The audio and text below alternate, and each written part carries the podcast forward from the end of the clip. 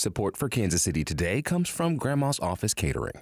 One bank teller instead of the usual five. Slow fast food lines. Simply not enough staff. Grandma's Office Catering avoided the mass exodus with the respect, appreciation, better wages, and now health insurance. That's how Grandma continues to wow. Grandma'sCatering.com. This is Kansas City Today. It's Monday, August 8th, and I'm Laura Ziegler filling in for Nomin Ujiyediin. Coming up, the University of Kansas suspended a third fraternity this year for hazing offenses. Earlier this week on Up to Date, Steve Kraske talked with Matthew Patillo, news editor of the University Daily Kansan, and Sarah Brown, news editor with the Chronicle of Higher Education. They talked about the frat house involved, the push to abolish Greek life on college campuses, and student perspectives on what to do reform or abolish frats entirely. But first, some headlines. The United States has declared monkeypox a public health emergency. As of Friday, there were 14 cases in Kansas and Missouri, one case in Kansas, and 13 cases in Missouri. Physician Dana Hawkinson, infectious disease expert at the University of Kansas Health System, says most infections are being seen in men who have sex with men, but widespread public education, he says, is needed. It doesn't stick to demographics. It doesn't, the viruses, the infections don't care who you are. We know that other people can be inve- uh, infected the virus spreads primarily through close physical contact like sex, hugging, and kissing. It does not spread as easily as COVID. The U.S. has identified more than 7,000 cases nationwide. Federal health officials suggest limiting your number of sex partners. Most students in Kansas won't be required to wear masks or be tested regularly for COVID when they return to school this month. Suzanne Perez of the Kansas News Service has that story for us. Kansas districts are waiting on updated guidance from the federal government on curbing the spread of COVID 19. But most have already loosened rules that were put in place early in the pandemic. Officials for the state's largest district in Wichita say students or employees who test positive for COVID should isolate at home for at least five days or until their symptoms resolve, but they won't have to test negative to return to school. Kansas districts no longer notify people who have been exposed to the virus. The CDC is emphasizing the importance of building ventilation to stop the spread of COVID. One of the owners of an auto shop in Kansas City has been charged with buying stolen catalytic converters. KCUR Sam Zeff has that story. 29 year old Jonathan Hackney, part owner of Marvin's Automotive on Manchester Traffic Way, has been charged with receiving stolen property. Court documents say Hackney and his brother bought catalytic converters without properly documenting the transaction. After conducting surveillance for several days, police say they checked records at the shop and found many inconsistencies, including one where a white man used the ID of a black woman to sell a catalytic converter. The National Insurance Crime Bureau says converter thefts in the U.S. increased more than a thousand percent between 2018 and 2020.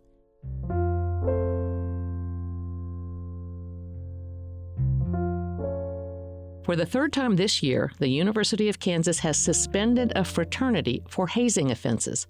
What does that mean for the future of Greek life on the KU campus and nationwide? Steve Kraske spoke with Matthew Patillo, news editor of the University Daily Kansan, and Sarah Brown, news editor of the Chronicle of Higher Education, on Up to Date. Matthew, let me start with you. What's the situation at KU as uh, as you look at what happened to this uh, frat this summer? This is the third frat to be suspended this calendar year. Sigma Chi uh, was suspended uh, for what we what we were told was hazing and lying to the national organization. We were told in a statement that the national organization was the one to pull their charter, which is different than most suspensions because KU is usually the one to say that they need to leave campus. So I, that maybe tells us that there's perhaps some sort of increased want from the fraternities, the national organizations, to also keep their local um, fraternities accountable. So you're saying the national situation. fraternity actually stepped in in this situation and said, "You're done at KU." Yes, we believe they'll be back in four years, but the national organization has come out in a statement and said there is currently no timeline to returning for campus. How severe was the hazing that's been alleged at Sigma Chi, Matthew? As it turns out, we actually don't know.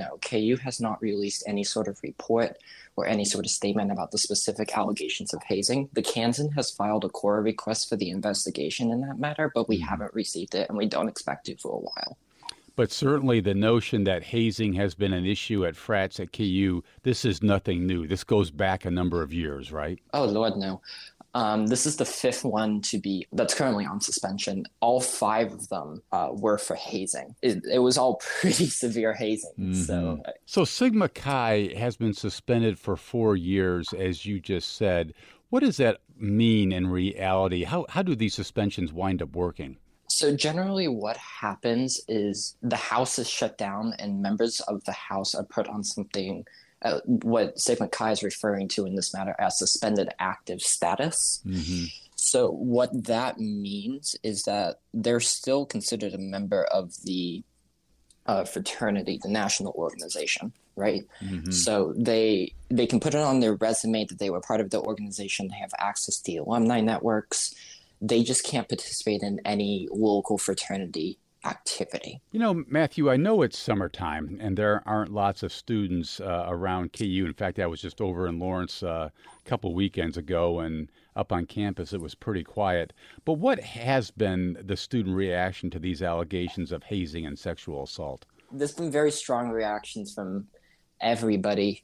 Uh, you'd have to go back to September of 2021 to look for reactions of of sexual assault, and that would be with the protests of, of Phi Kappa. Those protests were some of the biggest protests that KU has seen in quite a few years, and there's certainly appetite both inside and outside Greek life for reform. Although I would not go far as far to say that they're advocating for abolition of Greek life. What's stopping them from going all the way and saying these frats shouldn't be allowed to operate on campus any longer? Well, uh, for one, there's still a lot of students at KU who are part of Greek life. 21% of students at KU, uh, according to the Interfraternity Council, are members of wow. either a fraternity or a sorority. So, so one, one, more than one of every five, then. That's a lot. Yeah. Yeah, that's a lot of students at KU. So there certainly isn't a lot of people who are coming out and saying we need to abolish Greek life Plus, there's no appetite at the KU administration for getting rid of Greek life despite all these problems because it's a big source of revenue for the administration. And it's a source um, of revenue just because of the number of students who are connected with uh, fraternities on campus and sororities?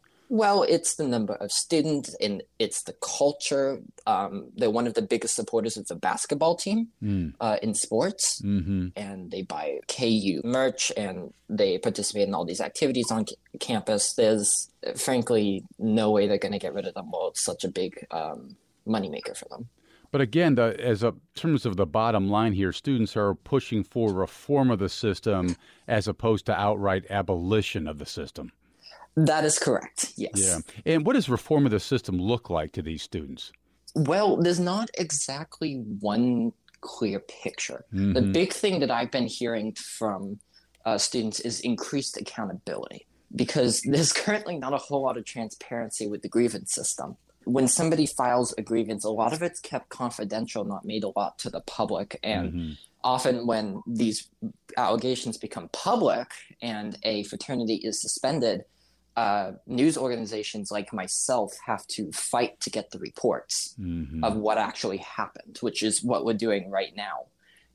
Anybody can get it. You just have to wait the like three weeks that the Open Records Office is going to take and the 150 bucks you have to pay. I'm going to turn now to Sarah Brown, the news editor of the Chronicle of Higher Education, to get her perspective on all this. And can you give me some background on the issues with frats across the country? I mean, it seems like a lot of people don't like them these days. When did this open public dislike begin to ferment out there? What are you seeing? Criticism of fraternities and concern about fraternity misconduct is nothing new right? Um, you know, my impression, having reported on Greek life for a number of years, is that attention on fraternities and on fraternity misconduct tends to be quite cyclical. So you might have a series of you know horrible events that take place over the course of a certain year. There's a lot of outrage. You know, the university will condemn the act and say, you know, we are going to take this seriously and we are going to hold the fraternity accountable. Um, and there might be a task force. There might be proposed reforms and then the issue kind of trickles out of the consciousness of the campus and mm-hmm. of the of, of the sort of national uh, national attention on higher ed. And so, you know, issues of sexual assault, hazing, racism, alcohol abuse, drug abuse, these are all things that we've been seeing connected with fraternities for a number of years. I think over the last couple of years, we've seen uh, a little bit more, I would say, concern about fraternities and fraternity misconduct. I've certainly seen more student protests of fraternity misconduct than I've seen in my decade or so following oh. these issues. So really, over the last couple of years, has been uh, this this kind of sentiment has really grown. Yeah, what's been the impact of that kind of student protest, that kind of outrage directed at administrations? I mean, Matthew Patillo, again, the news editor of the University Daily Kansan, saying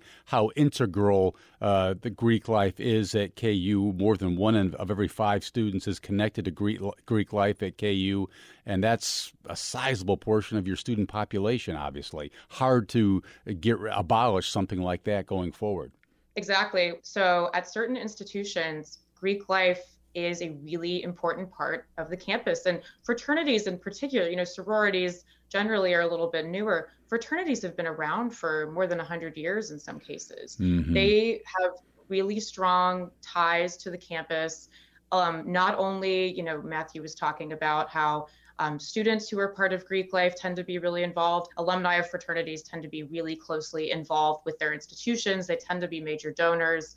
They are really part of the fabric of the campus at a lot of institutions. And I think, you know, at places like the University of Kansas, the fraternities really do run a sizable po- portion of the campus social scene. Right. And right. that's not something that a lot of students want to give up. Do universities or police departments on campus go after individual perpetrators as opposed to uh, the entire organization itself? Sometimes, but jail time is not common for students who are involved in these really serious hazing incidents.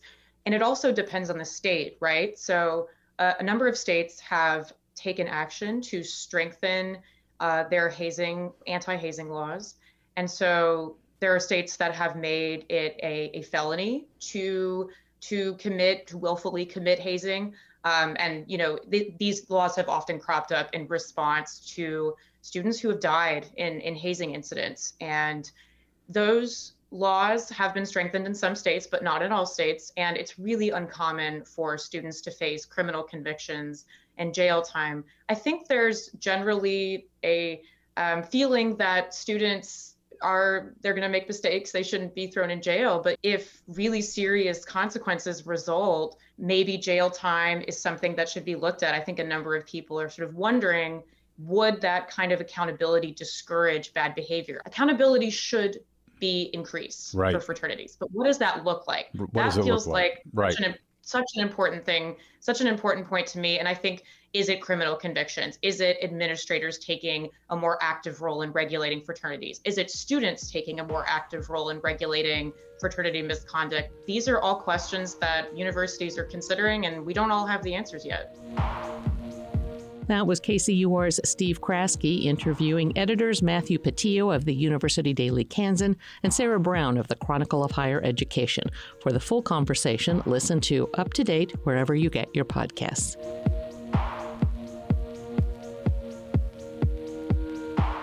This is Kansas City Today. I'm Laura Ziegler, filling in for Nomin Ujiyediin. This podcast was produced by Byron Love and Trevor Grandin and edited by Gabe Rosenberg and Lisa Rodriguez. You can find more Kansas City news at kcur.org. And if you like Kansas City Today, please give us a review on your favorite podcast app. Thanks for listening and come back tomorrow.